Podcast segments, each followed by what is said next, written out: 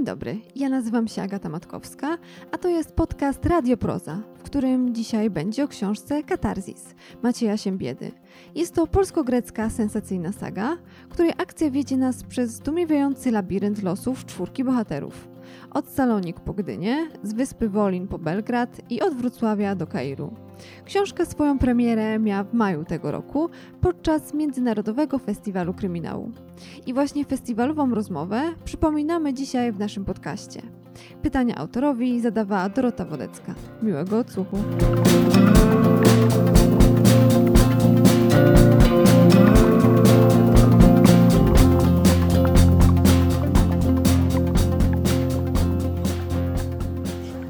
Dzień dobry Państwu, dzień dobry Panu.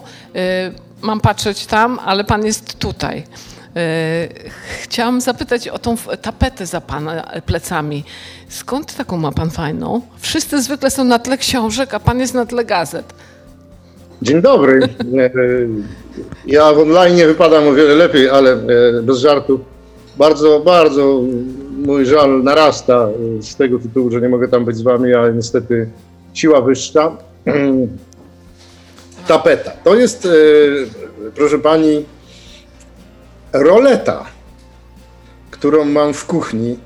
E, I ona zasłania nam tu widok na morze, żartuję oczywiście, ale, ale zasłania widok na ogród i mimo pory dnia musi zasłaniać, dlatego że ja od dwóch lat hoduję wronę.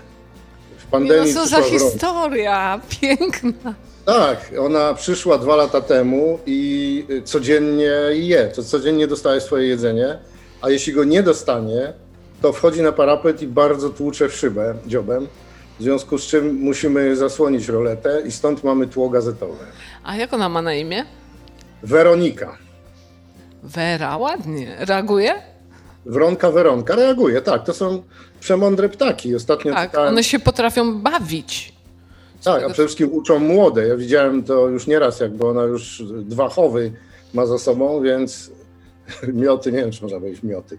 No w każdym razie e, potrafi robić dziwne rzeczy, ale ostatnio czytałem o tym, że z jakiegoś pola golfowego przepędzono stado wron i wrony się zemściły, czy mszczą się w ten sposób, że przynoszą śmieci, z reguły puste kubki po jogurtach i upychają w dołkach. E, no to proszę sobie wyobrazić, jaka jest potrzebna inteligencja do tego. No. W Sopocie, tam gdzie pan, mieszka pan profesor Łukaszewski, który obserwuje je z y, okien i opowiadał, że one y, przynoszą orzechy, czekają aż przejedzie po tych orzechach jakiś y, pojazd i wtedy sobie zabierają nasionka. My z panem profesorem do tego samego warzywniaka, więc znam tę opowieść, ale nie od niego, ale właśnie od pań, które ten warzywniak prowadzą. No więc, ale to miło, że się znacie. Y, Pola, dawno już. A wie pan, że my się też znamy, chociaż się nie znamy, ponieważ kiedy ja zaczynałam pracę w zawodzie, było to w Opolu. Tak, ale właśnie pamiętam, że y, mnie tam rzuciło na 10 lat i pamiętam w stopce redaktor naczelny konkurencyjnej gazety do wyborczy Maciej Siembieda, ale nie mieliśmy wtedy okazji się poznać. Ale nie ma tego złego. Y, Ciekawi mnie to, że ciekawi mnie to, że pan nie, nie idzie z duchem e, nowoczesności i niczym Wiesław Myśliwski pisze swoje książki ręcznie. Myśliwski pisze, zdaje się, ołówkiem, pan piórem, ale o co idzie? O tą magię mózg, ręka, dla, których, dla niektórych to jest strasznie ważne. Dlaczego pan pisze ręcznie? Z dwóch powodów. Metafizycznego i fizycznego. Metafizyczny to jest to, co pani powiedziała. To jest magia. No Dla mnie papier e, plus cały rytuał naciągania atramentu e, i tak dalej jest, ma w sobie coś takiego, czego, czemu nie potrafię się oprzeć. Ale jest też e, powód fizyczny, a mianowicie ja naprawdę w komputerze nie widzę tekstu. To co to znaczy? to znaczy, że potrafię robić e, szkolne błędy i powtarzać na przykład zbyt bliskie sąsiedztwo tych samych słów.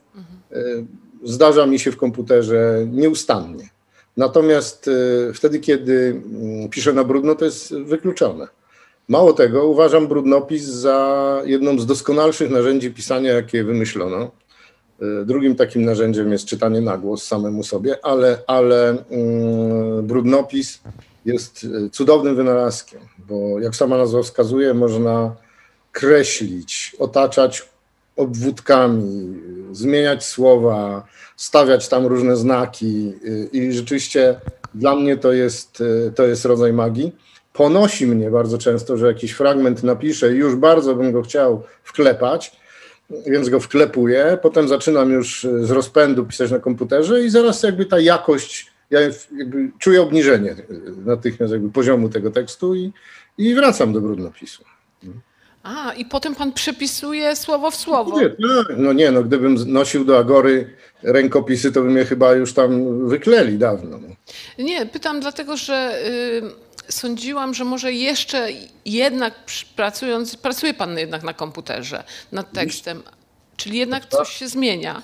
Czy, czy już nie? Nie, od początku tak było. Czy od początku piszę na brudno i od początku przepisuję. I często się zdarza, że z brudnopisu, e, to co było w brudnopisie zostaje całkowicie zmienione podczas przepisywania. Też tak bywa. To jest taki jakby dodatkowy, dodatkowy poziom, dodatkowy pułap e, jakiegoś tam doskonalenia, szlifu kosmetyki. No, rozumiem.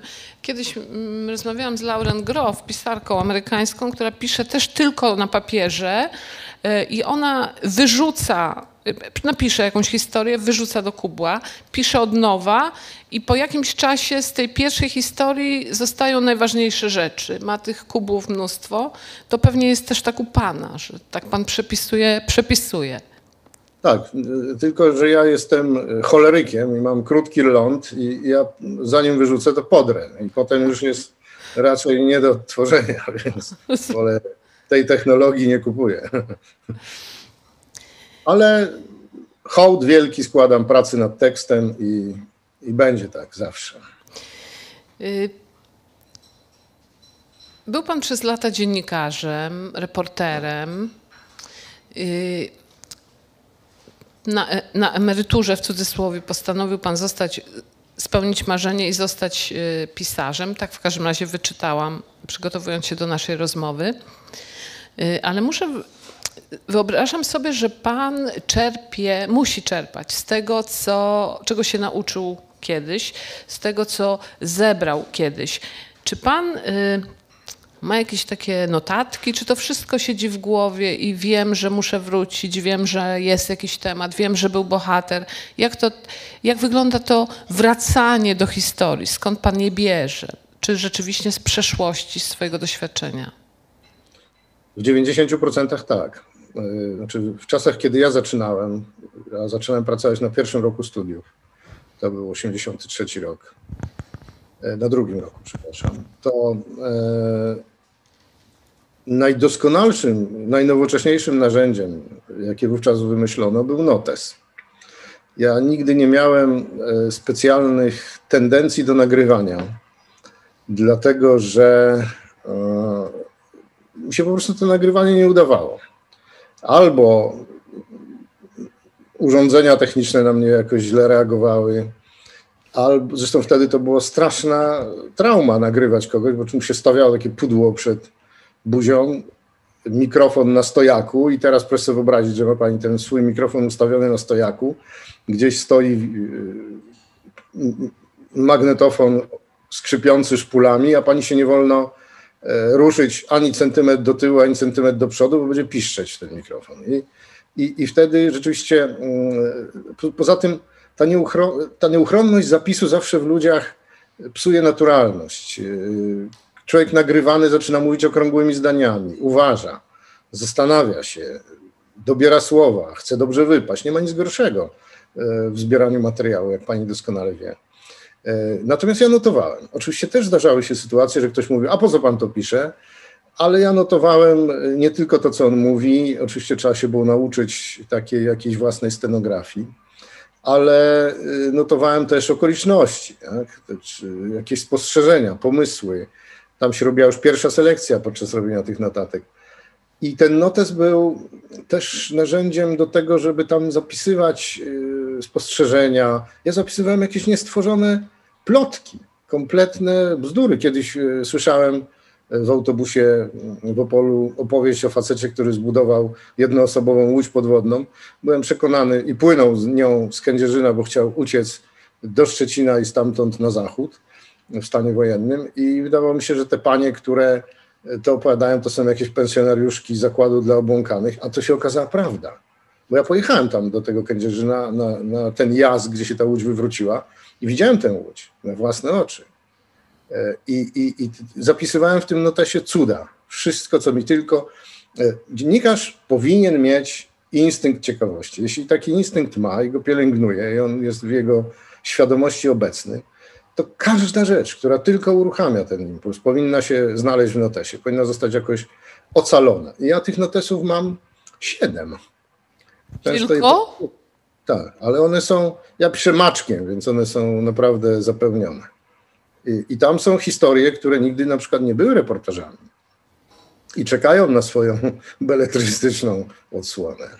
Czyli czy, co było pierwszym reportażem, który z, pierwszą zapisaną w notesie historią, która stała się książką? Yy, obraz Matejki, Chrzest Warneńczyka, mój debiut. 444. Tak jest, mój debiut reporterski w yy, przekroju. Yy, od tego zacząłem.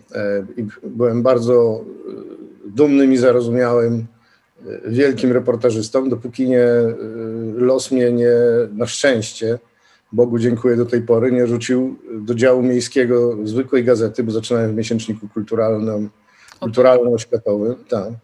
Jak mnie los tam, dostałem pracę po prostu w dziale miejskim, dopiero wtedy zrozumiałem, co to jest dziennikarstwo. Wcześniej to, wcześniej to mi się po prostu dużo wydawało, pisałem teksty po 15 stron. Ale to był pierwszy, to był pierwszy, pierwsza rzecz, tak? to, był ten, to była historia Matejki. Mhm. Bogu chyba trzeba dziękować za to, że w 80 roku wujek wybił panu z głowy, żeby zdawał pan do Szczytna, do Wyższej Szkoły Ministerstwa Spraw Wewnętrznych. To chyba y, to jest powód y, dziękczynny, tak mi się zdaje. Jak pan to Ale widzi? Szczerze. Proszę sobie wyobrazić, co by się stało. Maturę zdawałem w maju, w sierpniu zaczęły się strajki. Skończyłbym gdzieś w ZOMO pewnie, bo wtedy wszystkich słuchaczy szkoły ze Szczytna tam kierowano. No ale właściwie dlaczego chciał pan być milicjantem? Chciałem być detektywem. Nigdy nie chciałem być milicjantem. No wtedy nie było detektywów chyba, co? No ale chciałem być takim śledczym, y, szukającym, y, rozwiązującym zagadki, szukającym może nie tyle sprawiedliwości, ale prawdy i tak dalej. No i wujek, który był dziennikarzem, namówiony przez rodzinę, przyjechał i mi to rzeczywiście wybił z głowy, twierdząc, że, że żebym spróbował dziennikarstwa, bo będę robił to samo, a nie będę nosił munduru, nie będę strzelał przed nikim obcasami, nie będę miał dowódców i tak dalej, i tak dalej. I mnie przekonał. Powiedział, idź na polonistykę, bo wtedy studia dziennikarskie to było się głównie marksizmu, leninizmu e, uczyli, uczono. Poszedłem na tą polonistykę, jak skończysz pierwszy rok, to ja sprawię, że, że przyjdziesz na staż do naszej gazety w Opolu. Ja nigdy specjalnie zdolny nie byłem, więc myślę sobie, Wyższa Szkoła Pedagogiczna w Opolu to jest do przełknięcia, łatwiej niż uniwersytety i pójdę tam. I rzeczywiście spróbuję, mm, spróbuję z tą polonistyką coś się zmierzyć. Podobało mi się to, bo zawsze lubiłem czytać, a tamtych lektur było e, multum.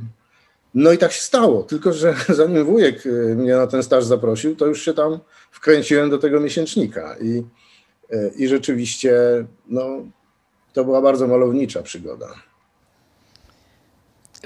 Można powiedzieć, że w tej chwili to, co Pan robi, to Pan zasupuje i rozsupuje historię, czyli bawi się też trochę, bawi się to jest złe słowo, ale zajmuje się taką. Doskonałe słowo. Doskonałe słowo. Ja się bawię. To jest Nie słowo, chciałabym umniejszać Pana pracy. Nie, to jest. To, bawi się Pan, bo ma Pan radość z tego. Tak, tak. Okay. No więc bawi się pan w detektywa. Y, to jest na pewno bardzo przyjemne dla czytelnika bardzo, bo dzisiaj rozmawiamy przy okazji książki, no trochę też takiej detektywistycznej, trochę łotrzykowskiej. Właściwie ja mam wrażenie, że tu można by było napisać kilka książek z tej jednej książki.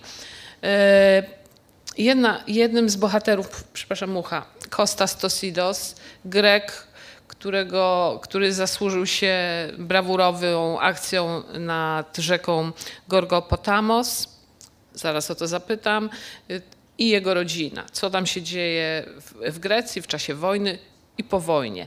Potem mamy historię gdańskiego przemytnika, gdyńskiego, przepraszam, przemytnika, e, pana Mol Wiesława Molendy. Mamy kolejną historię gangstera, e, również gdyńskiego, który e, no, przychodzi powiedzmy szlak bojowy do, przez Rumunię, spotykamy go w Grecji, potem znowu znajduje się, spotykamy go w Gdyni, zaprzyjaźnia się z, z Żydem, który potem okazuje się ubekiem. No, wspaniała, bogata y, i fakty historyczne, i taka mm, możliwa historia do opowiedzenia. No i w końcu wątki miłosne, które się tam rozgrywają. Jak to czytałam, to mi się taki reżyser Inuritu kojarzył, który tak zapętla losy bohaterów. Pan też dokonał takiej operacji ale jak pan wpadł na, na sam pomysł? Co, co, było w tej szufladce, którą pan wyciągnął? Co było? Jaka historia zapisana w notesie? Y, w notesie to była zapisana tylko kopalnia uranu, czyli y, miejsce, gdzie się te wszystkie wątki spotykają. One są rzeczywiście zapętlone. Na szczęście nie przyszło, nie strzeliło mi do głowy, żeby je przeplatać, tylko opowiadać po kolei. I dzięki temu, powiedzmy, że tych kilku opowieści e, robi się coś w miarę przejrzystego, co można w tej piątej części ze sobą skonfrontować. E, w notesie był tylko, był, było tylko kletne, tylko kopalnia uranu, którą się zajmowałem w roku 90, kiedy to jeszcze nie było zbyt bezpieczne jeszcze Była tajemnicza było... historia wtedy. Tak, ale jeszcze tak nie było do końca wiadomo, co to się stanie. Będzie ta demokracja, nie będzie. Czy Ruscy wyjdą, nie wyjdą. Tam były jeszcze, jeszcze jednostki radzieckie stały yy, no na, tak. na Dolnym Śląsku. I tak naprawdę kręcenie się tam i węszenie wokół takiego tematu, no to tak wszyscy, co tam ze mną, których próbowałem przepytywać, to albo się bali, albo mnie ostrzegali, żebym się za to nie brał i tak dalej. Ale poznałem takiego wariata, który, e, architekta nieżyjącego już, który się tam e, był zaangażowany trochę, bo tam coś budował na terenie tych kopalni uranów, akurat w Kowarach chyba. Mhm. E, I on mi tam, on mi tam dużo, mm, dużo poopowiadał i to było w notesie. Natomiast to leżało w tym notesie, jak bardzo wiele innych historii leży do tej pory. To jest obietnica. I y, impulsem, który je podpalił, który podpalił tą, tą całą kopalnię uranu, była opowieść jedna z takich, które mi się bardzo często w życiu zdarzały, czyli takich kompletnie, absolutnie niemożliwych, niewiarygodnych. Jak czasami opowiadam podczas spotkań z czytelnikami, to ludzie pytają się, co pan bierze za leki, że pan wymyśla takie rzeczy. A ja e, po prostu głęboko się kłaniam z pokorą życiu, które jest scenarzystą. I teraz życie pisze taką historię. Przyjeżdżają do Polski Grecy. Rodzina. E, notabene e, Tosidowscy to prawdziwe nazwisko spokrewnione e, z nimi. Przyjeżdżają oni do Polski, tutaj zabierają też dzieci. Syn, który się wychowuje na Dolnym Śląsku, w latach 70. jest już dorosłym facetem i postanawia trochę zobaczyć świata. Grecy nie mają, historia jest prawdziwa, Grecy nie mają obywatelstwa polskiego, bo Polska im nie dała. Nie mają też obywatelstwa greckiego, bo Grecja im zabrała. Mhm. Czyli mają takie świstki, dokumenty podróżne, na podstawie których mogą jechać tam, gdzie mogli jechać Polacy, e, lokatorzy PRL-u. Czyli co? NRD, Bułgaria, Rumunia, Czechosłowacja, mm, ale uwaga, również Jugosławia. No jest to Jugosławia mu zapachniała, bo to najbliżej Bałkanów. On tam pojechał i na ulicy, e, to jest opowieść o ojcu mojego kolegi, i na ulicy spotkał samego siebie, czyli swojego sobowtóra, brata bliźniaka, który, e, i proszę mi powiedzieć, gdy, gdybym ja Państwu nie gdybym Państwa nie uprzedził, że to się zdarzyło naprawdę, to, to byście uznali, że powiedzielibyście, idź Pan pisać seriale brazylijskie, e, a nie, e, a nie opowiadać nam tutaj poważne rzeczy. I po prostu nie zawiadomiono tego chłopaka o tym, że ma brata, bo ten brat zginął, zaginął w czasie eksodusu i żeby mu tej traumy, oni już swoje przeżyli, żeby tej traumy mu nie kumulować, po prostu mu tego nie powiedziano. Wyobrażacie sobie? I to mnie tak nakręciło, że zaczęło się, a co by z tymi Grekami zrobić? A no, trzeba by się dowiedzieć o nich jak najwięcej. No to się dowiedziałem. Przewertowałem mm, wszystko, co się tylko dało z Wyspą Wolin, ze wspomnieniami lekarzy stamtąd i tak dalej, i tak dalej. No i potem się tutaj połączyło z Gdynią, bo bardzo dużo przypływało do Gdyni, zresztą do tej pory mieszkają. No i się wszystko poplotło. Właśnie w tej książce jest kilka takich y, zbiegów losu, które wydają się nieprawdopodobne, ale też już za długo żyję, żeby uznać, że pisarza poniosło. Bo zdarzają się w życiu takie historie, takie, takie że, które potwierdzają, że nie możemy rozpoznać naszego losu. Po prostu dzieje się coś jak gdyby poza nami. W, w tej książce historia jest takim odpowiednikiem przeznaczenia, chociaż, chociaż właściwie mam trochę wątpliwości. Proszę mi powiedzieć, yy, z, Grekami zaczął pan od zera, bo ja właściwie czytając, ja wiedziałam, że są Grecy w Polsce. Wiedziałam, że są na Pomorzu, yy, w Poznaniu i na Dolnym Śląsku, ale nie miałam pojęcia, kim byli ci Grecy, którzy do nas przyjechali. Czy pan od początku się wszystkiego musiał dowiedzieć? Kim byli? Taki research potężny. Ja znałem, znałem piosenki Eleni i, i parę artykułów, które przeczytałem na temat jakby jej środowiska i, research, znaczy tam no wiedziałem, wiedziałem tyle, że, że to byli e, partyzanci komunistyczni, e, no i potem jak, jak że, że, że przyjeżdżali tutaj wielkiej tajemnicy, do końca tej tajemnicy do tej pory nie rozumiem. No właśnie, dlaczego to było tajemnicą? Hmm. Nikt nigdy na to pytanie tak do końca nie odpowiedział. Ale myślę, że trochę się pewnie nasze władze, które wtedy były totalnie sparaliżowane e, kultem jednostki, że się wszyscy bardzo bali, co powie wódz, czyli Stalin, I, a Stalin się tak naprawdę trochę na tą Grecję, znaczy trochę, na tą Grecję wypiął. Tak? Zostawił, ich, e, zostawił ich swojemu losowi. No i Anglicy, którzy dzielnie w Grecji walczyli mm, o wyzwolenie kraju spod okupacji niemie- faszystowskiej, niemiecko-włosko-bułgarskiej, e, potem stanęli po drugiej stronie i zaczęli mordować Greków, tych o lewicowych. Mhm. Poza tym Wydaje mi się, że też y, myśmy nie chcieli denerwować specjalnie y, Wielkiej Brytanii, ponieważ y, UNRWA i, i cała gigantyczna fala pomocy do nas szła i to byłoby trochę tak, jakby teraz Ukraina zaczęła denerwować Polskę, więc trzeba było zachować tutaj pewien rodzaj oportunizmu. No i ten tajny szpital i, i to wszystko, co się działo potem. No faktem jest, że zaprosiliśmy tu mm, ludzi. To nie było tak jak w Portugalii. Dzisiaj, jakby pani chciała tam wyjechać, to, to jak, jak się okaże, że jest pani, nie wiem, lekarzem, architektem, naukowcem, y, i, i, i to, to, to, przyjmą panią z otwartymi ramionami. To głównie byli prości ludzie, górale gdzieś tam z, z pogranicza albańskiego, e, którzy często nie umieli czytać i pisać, którzy byli bardzo odlegli kulturowo od tego i trzeba było ich tutaj jakoś zasymilować, dać im pracę. Często, bardzo często to byli ludzie ranni, czyli inwalidzi. E, no i tak ich rozproszono, tak jak pani mówi, trochę, bardzo dużo w Zgorzelcu, mhm. trochę we Wrocławiu, w Poznaniu, w Bieszczadach, ale i w Trójmieście dużo. Ale oni rzeczywiście pod pokładem musieli siedzieć w ciszy, jak tak. zawijali do portów.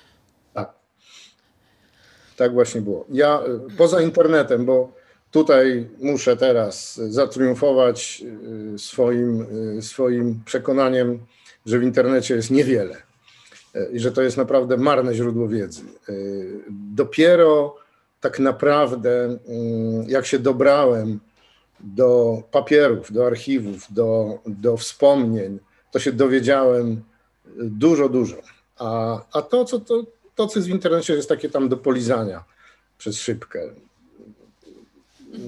No i stąd te wszystkie historie, bo, bo to, że tam oni nie chcieli nosić koszul nocnych w szpitalach, bo im się wydawało, że ich przebierają za kobiety, nie chcieli jeść e, zup, nie chcieli, mm, jedli sałatkę z mleczy, bo była świetna, e, potępiali polską skłonność do mięsa i, ta, i wiele, wiele, wiele innych drobiazgów. To wszystko są fakty, które wyciągnąłem właśnie ze wspomnień ludzi, którzy pracowali na Wolinie.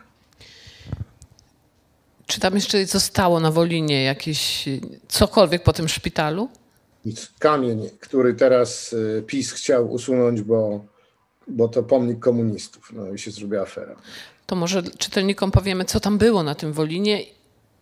Czy oni wszyscy tam trafiali, czy, czy rzeczywiście to był wyjątkowy szpital? Ranni wszyscy. Mhm.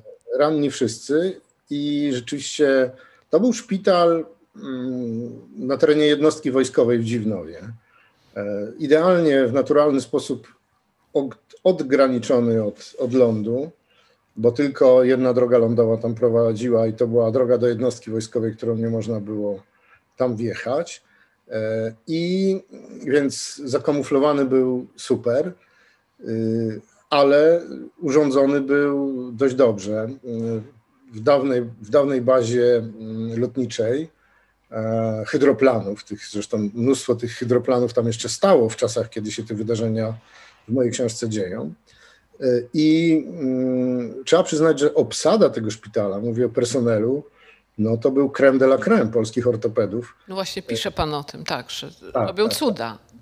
Tak, zwłaszcza mm, proszę wyobrazić, że ja tam się powołuję na, na nazwisko mm, profesora Degi, który wychował szefa tego szpitala, czyli e, pana Bartkiewicza, późniejszego generała brygady, doskonałego ortopedę cywilnego, który potem no, przywdział mundur i E, i, i był rzeczywiście e, ortopedą wojskowym, chirurgiem ortopedą wojskowym, ale wychował się w, w Poznaniu profesora Degi. Proszę wyobrazić, zadzwoniła do mnie czytelniczka, która była pierwszym polskim dzieckiem ze zwichnięciem stawu biodrowego, z obu, z obu stron zwichnięciem stawu biodrowego, który profesor Dega uratował. Tak? Ona była w szpitalu przez 6 lat, bo tak to się wtedy niestety działo potrafiła być przez trzy miesiące w gipsie w szpagacie, dziecko. I, ale do tej pory tego profesora Dege wielbi, bo mówi, że dzięki niemu chodzi, tak? normalnie. Więc tam rzeczywiście była, no, kadra była fantastyczna i bardzo, bardzo dużo e, tym Grekom pomogli. Tam trafia Kostas Tosidos, który jest y, bohaterem naszej części naszej książki. Y, zmienia tam nazwisko na Konstanty Tosidowski. Jak to się dzieje, to Państwo przeczytacie. Natomiast y, trafia tam z, z ramieniem y, bezwładnym właściwie. No i decydują się ortopedzi na, na operację, jeden właśnie, którego Pan wspomina i ratuje mu tę rękę.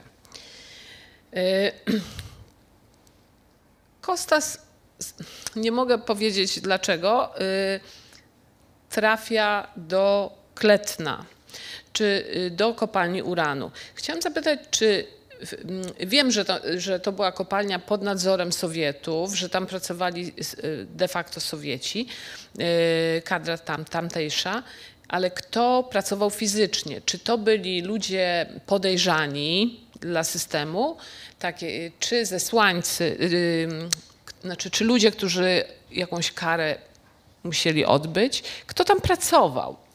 Bo dziwię się, że ktoś dobrowolnie mógł tam pracować.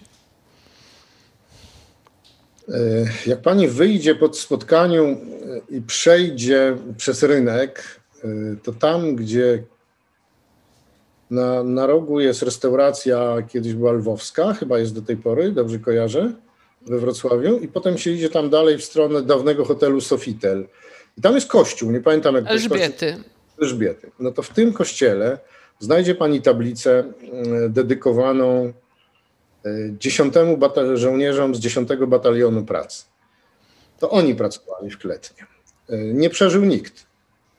To byli ludzie, tak jak Pani powiedziała, y, niewygodni dla systemu, podejrzani, ale co to znaczyło? To znaczyło e, no na przykład synowie kułaków, tak? Wystarczyło, że nie wiem, ojciec miał o jeden, o dwie morgi pola za dużo, albo ojciec miał, nie wiem, y, piekarnię czy zakład fryzjerski, a jego mm, syn już był ideologicznie podejrzany, choćby był Bóg wie jak zagorzałym komunistą. No, obserwujemy takie zjawiska dziś, e, bez, specjalnego, bez specjalnej różnicy. Ideologia jest po prostu ślepą i tępą y, idiotką. I, i mm, akowcy, mm, Ślązacy wcieleni do Wehrmachtu, to wszystko, były, to wszystko byli żołnierze, podkreślam żołnierze, 10 Batalionu Pracy, który wprawdzie istniał poza strukturami wojska, ale był jednostką na rozkaz. To znaczyło, że nie mogła pani powiedzieć, nie, nie pójdę do pracy, bo pani rozstrzelano za dezercję. Więc y, tych ludzi tam zmuszano do pracy w nieludzkich absolutnie warunkach. Nie dostawali buty, jedna zmiana schodziła, druga wkłada, wkładała te same buty. E, nie mieli rękawiczek, nie mieli kasków, nie mieli żadnej ochrony. No i byli wszyscy z góry skazani na śmierć, i jeżeli nie e, z wyczerpania tam, to na skutek choroby popromiennej e, po zakończeniu tej pracy. Jak oni się wykrwawili, w cudzysłowie, to zaczęto szukać ochotników na Śląsku.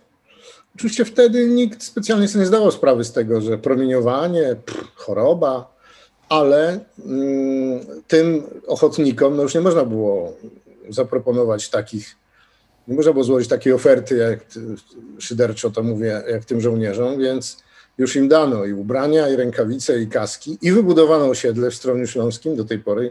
Morawka je, chyba, tak? Morawka, tak, można je podziwiać, piękne, bardzo ciekawa architektura.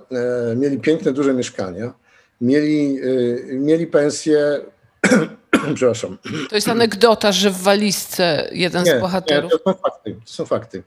Mieli pensję w wysokości, proszę pani, e, około 100 tysięcy złotych miesięcznie w przeliczeniu na dzisiejsze pieniądze. Tak? Więc, żeby takie pieniądze skonsumować, to, to, to musiało być ponętne, to musiało być kuszące, bo by się na to nie dali namówić. No i oni sobie tu przyjeżdżali, dostawali te, dwa, te dwie walizki na, na wyposażenie, bo tam nie było banków więc przynosili te pieniądze po prostu do domu, trzymali gdzieś tam w tapczanach e, i nikt nie wydał tych pieniędzy, bo oni też wszyscy zmarli na skutek e, chorób nowotworowych, choroby popromiennej i tak. Taka ma historia kletna. A potem jak się mm, te dwadzieścia parę ton rudy uranu już e, wydobyło i wyczerpało, po prostu to zamknięto. Dzisiaj jest trasa turystyczna, ale do dziś tam są takie momenty, gdzie jeszcze tam świeci trochę na zielono. Te, te um, uran wydobywano też, ale być może źle przeczytałam też w internecie, y, również w Kowarach. Y, tak. Tam w tej chwili jest y, liczy rzepa, czy liczy rzepa, czy liczy krupa, kopalnia, nie pamiętam. Chyba liczy rzepa. Mhm. Y, I Podgórze. Czym się różniły Rozumiem, że w, w Kletnie złoża były większe, tak? Stąd, stąd ta tajność. Dlaczego tamte nie były takie tajne? Dlatego, że tam wydobywano, nie, tam wydobywali Niemcy uran, ale oni się zorientowali za późno. E, Niemcy nazywali przez wiele, wiele lat, i tutaj też kłaniamy się mądrości ideologii, e, nazywali mm, w ogóle całą tą broń nuklearną y, wymysłem żydowskiej pseudonauki. Koniec cytatu. Jak oni się przekonali, że to wcale nie jest wymysł żydowskiej pseudonauki, bo Amerykanie korzystają z tego i y, jak historia brutalnie udowodniła w Hiroshimie i w Nagasaki, skorzystali, to Niemcy mm, ten uran, y, uran w Kowarach zaczęli oczywiście jeszcze przed y, zrzuceniem bomb w Japonii wydobywać na, na szybko, ale nie zdążyli. Przed front przepędził ich stamtąd, a w Kletnie była czynna kopalnia ród nieżelaznych, innych tam, łącznie z rudą żelaza, przepraszam też, czy metali żelaznych i, i tam po prostu węsząc y, po, po tych chodnikach, geolodzy radzieccy odnaleźli uran, bo to ich zasługa. A, czyli Niemcy nie mieli pojęcia o tym. Nie, nie, Niemcy nie mieli pojęcia o kletnie. Nie, nie, a nawet jak mieli, to nie zostały, nie zostały tego żadne dowody. I Rosjanie tam sami sobie to znaleźli, wykorzystali te wyrobiska tej starej kopalni, poszerzyli je, no i wydobyli sobie stamtąd tego uranu tyle, że tak naprawdę wystarczyłoby im e, na 312 chyba, jak wyczytałem, takich bomb, które spadły na Hiroshima. Pan zakłada, pan właściwie jest pewien, że pierwsza bomba atomowa zbudowana przez Sowietów właśnie jest, pochodzi ze złóż uranu y, w Kletnie. Ja jestem pewien, ale bardziej jako plotkarz niż historyk, dlatego że no, do tej wiedzy nie miałem dostępu, ale tak zakładam. Konstanty y, ginie, w, y, umiera po pracy w Kletnie, ma lat 27, osierocił dwoje dzieci i założyli z, z żoną, że nie chcą zatruć ich y, rozgoryczeniem ojca. Posłużę się tutaj cytatem.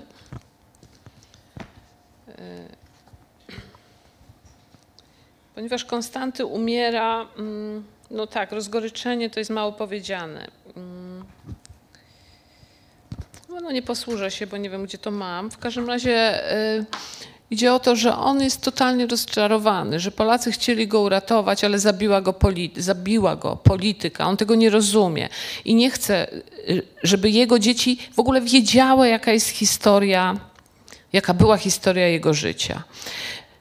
Ma syna, y, Janisa, Janis jest najpierw bokserem, potem tutaj we wrocławskim klubie, potem jest, zostaje policjantem. No i właśnie, czy to los, czy przypadek, czy co sprawia, że syn drąży temat ojca? No może w genach, ale ale... To jest takie mityczne, że... Tak, tak, tak. To jest, znaczy ja tam staram się mm, nie za dużo, żeby, żeby nie przestraszyć czytelnika, ale wplatam te pewne elementy y, mitów i, i, i, i tej greckiej tragedii. E, tam ich jest dużo. Jest o tak, wrócę jeszcze do jednego. Tak, i, i on rzeczywiście jakby, no, tego ojca nie znał, był, był mały, jak on umierał. Natomiast e, potem, kiedy staje się dojrzały, kiedy zaczyna sobie tę swoją greckość jakoś e, u, u, utożsamiać się z nią, przypominać ją, identyfikować ją, e, i przypadkiem zupełnie los stawia na jego drodze właśnie ortopedę z ortopedę z Wolina, obecnie generała, który się zajmuje mm, pozyskiwaniem odszkodowań z RFN dla więźniów, dla ofiar eksperymentów medycznych, bo to był ten sam człowiek, y, postać jak najbardziej autentyczna, no to wtedy to wszystko się w nim budzi, no i kieruje się w stronę greckiej zemsty, tak? Mhm. Matka jest przeciwna Myśli pan, myśli pan że, że on osiągnie katarzis?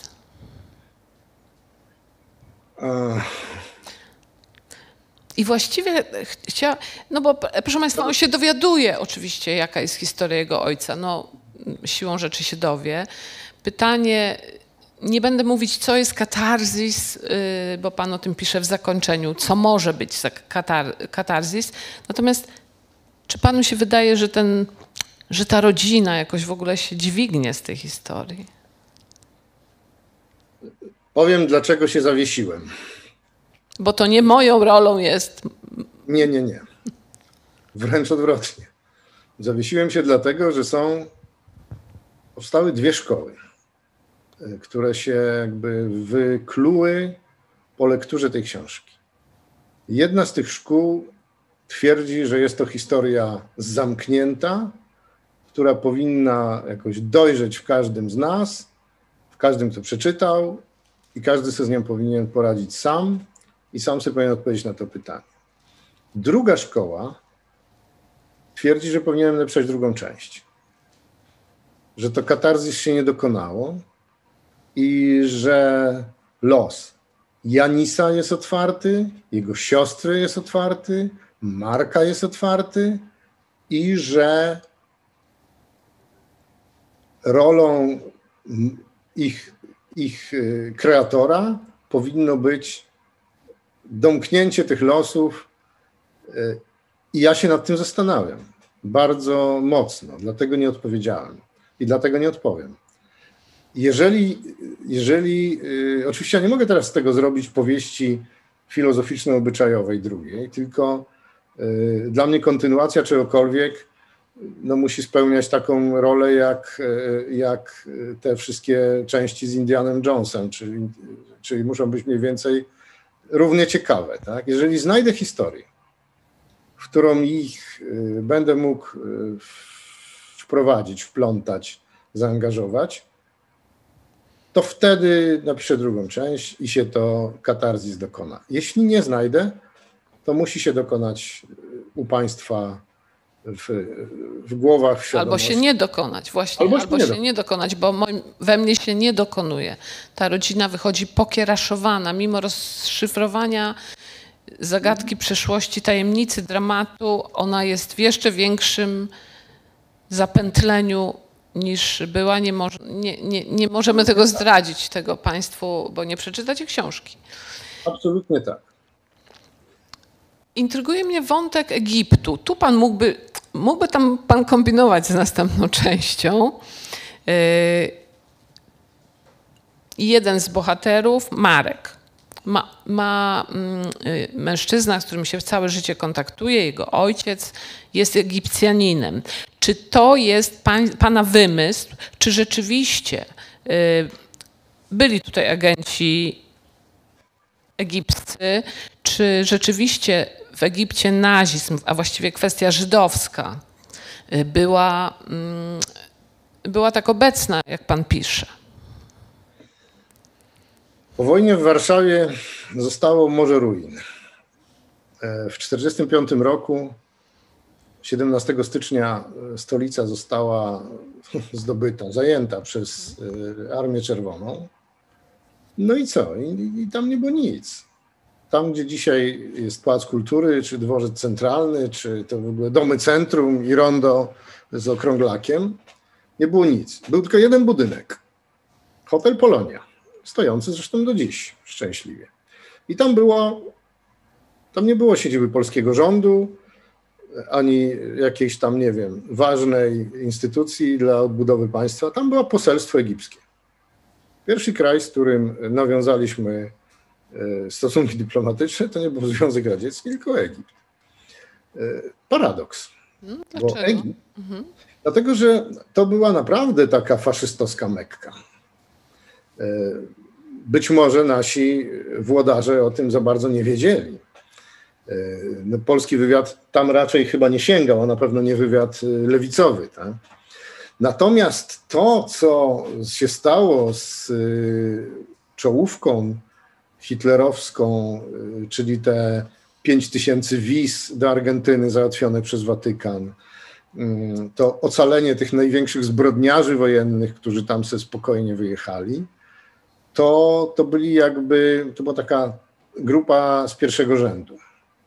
Oni tam wyjechali, ale nie po to, żeby się tam udzielać, tylko gdzieś tam siedzieć jak myszy pod miotłą y, w haciendach gdzieś w dżungli i, i tyle, tak? I sobie dożywać starości i drżeć, żeby ich tam gdzieś Mossad nie wymacał. Co jak wiemy, nie wszystkim się udało. E, natomiast ten drugi rząd, na przykład gestapowcy z Warszawy, mm, o mniej znanych nazwiskach, e, SS-mani y, i tak dalej, i tak dalej, to wszystko znalazło schronienie w Egipcie. Nasser był absolutnie fanatycznym zwolennikiem Hitlera. On już w 43 chyba trzecim czy w 42 roku organizował e, powstania przeciwko Brytyjczykom, e, za które zresztą poszedł do więzienia. E, I on ściągał tam, mm, ściągał tam tych niemieckich ekspertów od faszyzmu, ale też od różnych innych zjawisk państwowych tam między innymi ludzie pułkownika Skorcennego, tego komandosa, który odbił Mussoliniego, e, założyli tę firmę Polin. Ta firma Polin, o której ja piszę w książce, to była prawdziwa firma. I rzeczywiście Egipt był Mekką. Oni zmieniali nazwiska, arabizowali się, przepraszam, nie arabizowali, ale no, zamieniali się w Egipcjan i, i cóż, i tam sobie doskonale funkcjonowali do momentu, kiedy Naserowi się nie odwidziało i który zaczął kokietować yy, Związek Radziecki i cały blok socjalistyczny. Wtedy tamci wszyscy poszli w odstawkę i to w tej książce też jest bardzo wyraźnie podkreślone. Ale taki wątek istniał. Mufti Jerozolimy był bardzo bliskim przyjacielem Hitlera. Oni, Hitler uważał islam za cytuję, czystą religię dla prawdziwych mężczyzn. Dlaczego? Dlatego, że mieli wspólnego wroga. Nienawidzili Żydów e, na tym samym poziomie emocji. Tyle. Wątek grecki, jedna historia fascynująca, ale odkrył Pan przede mną, jako czytelniczką, też zupełnie inny obraz Gdyni, Gdynia zapisała mi się w pamięci z podręczników historii. Kwiatkowski, budujemy, modernizm, wspaniałe miasto, a tymczasem to było miasto przemytników, wielkich fortun. Czy to też było w szufladce, czy to pan wysłyszał mieszkając tam? Y, mieszka, ja mieszkam tu od 2002 roku, czyli raptem 20 lat i ja nie słyszałem o takiej Gdyni. E, dopiero teraz, kiedy się dobrałem, kiedy zacząłem tam rozgrzebywać te wszystkie historie, to okazało się, że owszem, miasto z morza i marzeń, ale e, no, te marzenia się nie wszystkim spełniały, a to określenie jakby jest adekwatne tylko do takiego dosyć wąskiego wycinka tych, którzy w Gdyni zrobili karierę. To się oczywiście, to niczemu, to nie, nie można niczego ująć tej idei. Ale, ale to, że istniały tam slumsy, że istniały tam nie, zawiedzione marzenia, że um, istniała przestępczość, a jednocześnie to ta przestępczość taka e, pospolita, wyrastająca z dołów, e, z marginesu, czy tam rozboje, kradzieże, prostytucja i tak dalej ale też istniał przemysł. I, i, I ja dla mnie szokiem, o wiele większym niż dla pani, było to, że ja mieszkam, mm, nie wiem, 500 metrów od, od szlaków y, przemytniczych, bo mieszkam w Górnym Sopocie i tędy właśnie przez Kamienny Potok, przez Brodwino e, i dołem przez y, Orłowo, przez Klif, przez Kolibki, gdzie była granica szły mm, szlaki przemytnicze. Przeszedł pan sobie z sentymentu tamtędy. Każdą ścieżkę. Znam, mógłbym, mógłbym dostać tam pracę u tego y, Sacharyny y, przed wojną, bo wiem dokładnie, znam wszystko. Dlaczego właśnie Sacharyna była najbardziej najchętniej, największa fortuna powstała na, na przemycie Sacharyny?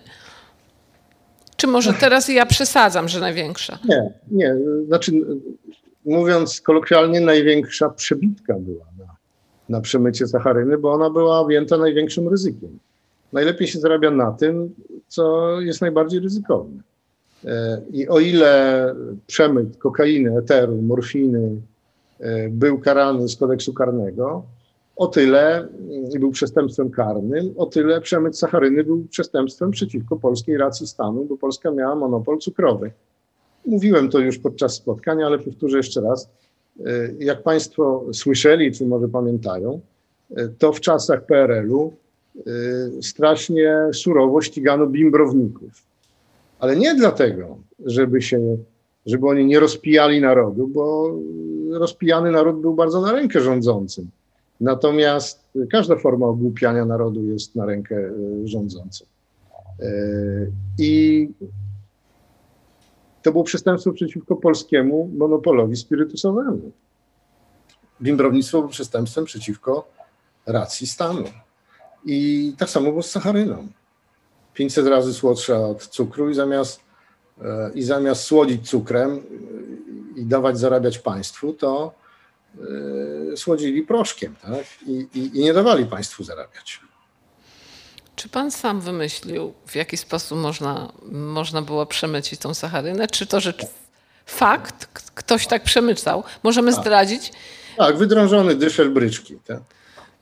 To jest e, prawdziwa historia. Buty nakładane krową to jest prawdziwa historia. Ale buty już gdzieś były. Y, to nie było autorskie tego kogoś w Dyni, bo ja pamiętam takie, takie historie, że buty się kładło zwierzętom odwrotnie. Y, Aha, no to fajnie, no to widzi pani, to pani tylko... Ale nie mogę powiedzieć gdzie, to pamię- mhm. skąd to pamiętam. Natomiast y, ja to ze wspomnień tych policjantów, którzy nas na przejściu granicznym pracowali.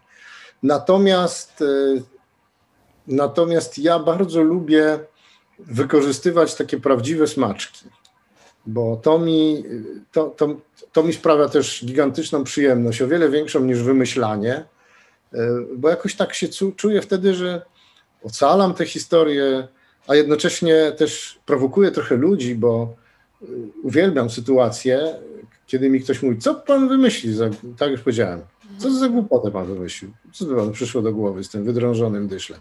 I ja wtedy jestem rozpromieniony wewnętrznie, bo wiem, że tak było naprawdę. Jak to jest, panie Macieju, że sympatię naszą, czytelników, budzą przemytnicy? No, nie wiem. Czy to jest kwestia autora, że takich opisuje? No, trudno ich nie lubić. Zarówno Molendy, jak i Sacharyny. No ale tak się dzieje. No, jesteśmy wychowankami kina amerykańskiego. Wszystkich gangsterów się lubi no, z, filmów, z filmów hollywoodzkich. To są z reguły ludzie budzący sympatię. Straszni, wiadomo co robią, ale, ale się ich lubi. Oni są tak pokazywani. Y, a tutaj no, przemytnicy akurat y, może nie podlegają pod ten, samą, pod ten sam wzorzec, ale na pewno lubimy ich za spryt, za kreatywność, za pewną przedsiębiorczość, ale właśnie za te, za te szalone pomysły, za tę fantazję, za odwagę, za taką męskość. No i tak trochę ich usprawiedliwiamy, bo przecież nikogo nie zabijali, nie krzywdzili teoretycznie, a że przenosili, dostarczali rzeczy, których nie można było kupić, no to chwała im za to. Cała Gdynia tak funkcjonowała przez całe dziesięciolecie hala targowa przy ulicy Wójta Radkiego, hale targowe, to była stolica polskiej, yy, polskiego, znaczy spełnienia polskich marzeń o wszystkim. Ciuchach, perfumach, cytrusach. Ja mieszkałem wtedy yy, w Kieleckim, Polsce B. Pierwszą Coca-Colę piłem w klasie maturalnej, ale jak przyjeżdżałem do brata, który się ożenił w Gdańsku, no to byłem w innym świecie, jak on mnie zabrał do Gdyni na halę targową w 70 latach. Coś nieprawdopodobnego. Ja się wychowywałam w Przemyślu i jak pierwszy raz weszłam we Wrocławiu, a studiowałam tutaj, do hali targowej, to byłam w szoku. Naprawdę byłam w szoku, bo w mojej Polsce B nie było sneakersów, nie było marsów. Nie miałam pojęcia, a to już były, były lata 80., że, że, że takie wirtuały są. Czy czy są jeszcze jakieś pozostałości tych wielkich w realu fortun, które powstawały y, w dwudziestoleciu międzywojennym? Czy one jakoś przetrwały? Tamte chyba nie.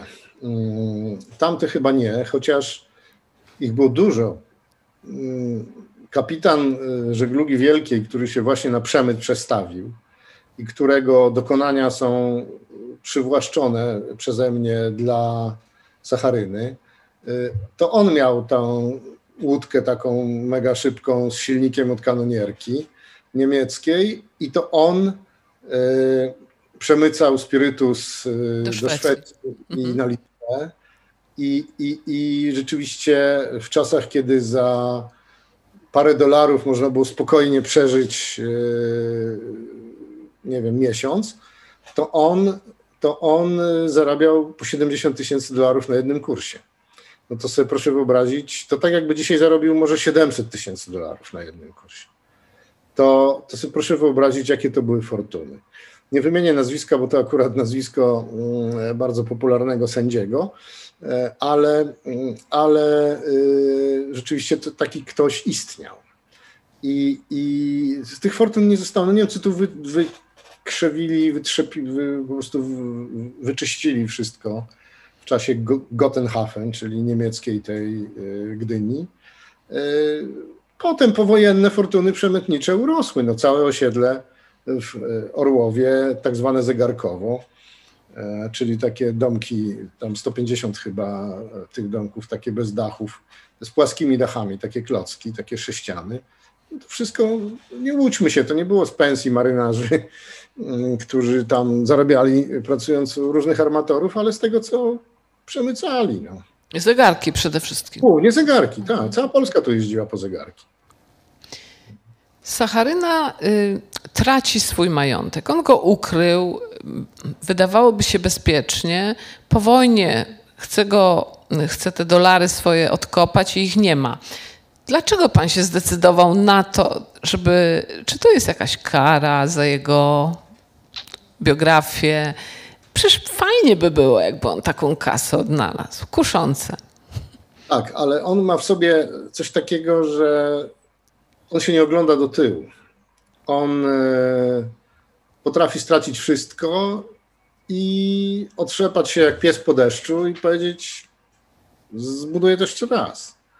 E, to nie jest taki człowiek, który się nagle o 10 lat postarzeje w takiej sytuacji i będzie od tej pory tylko upijał się i jojczał, że stracił wszystko, kim on by tu nie był, gdyby to mu się udało. To mnie e, najbardziej intrygowało e, w tej jego historii, bo mimo, że on jest bardzo taki obliczony, taki, taki wyrachowany, taki mm, rzeczywiście nastawiony na, na, na, na ten, na, na, na budowę tego swojego imperium, na zabezpieczanie też tego swojego imperium, to jednak mimo wszystko e, jest, e, jest e, no, ma w sobie taki jakiś mm, gen wielkiej fantazji, ale też takiej nieprzeciętności. Chociażby to, że on, jak widzi, że za dobrze się dzieje, to zaczyna być ostrożny.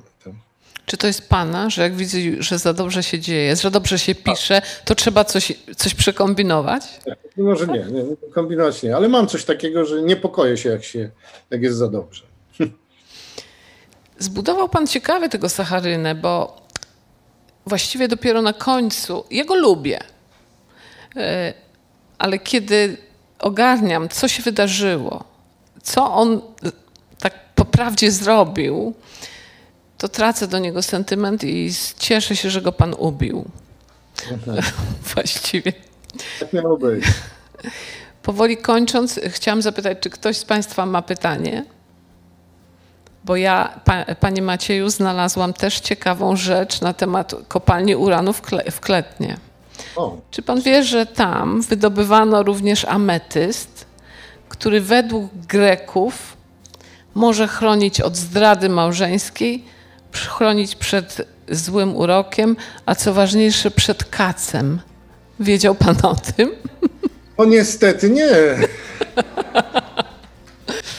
No cóż. Bardzo żałuję, że pani to mówi teraz. No, no. Ciekawe. Panie Macieju, życząc Panu zdrowia, wszystkiego dobrego, dziękuję bardzo za spotkanie. Właściwie przepraszam, ja tu się powinnam patrzeć. Bardzo przepraszam, że patrzę na ekran i właściwie w ogóle no, na Pana nie patrzyłam. Przepraszam.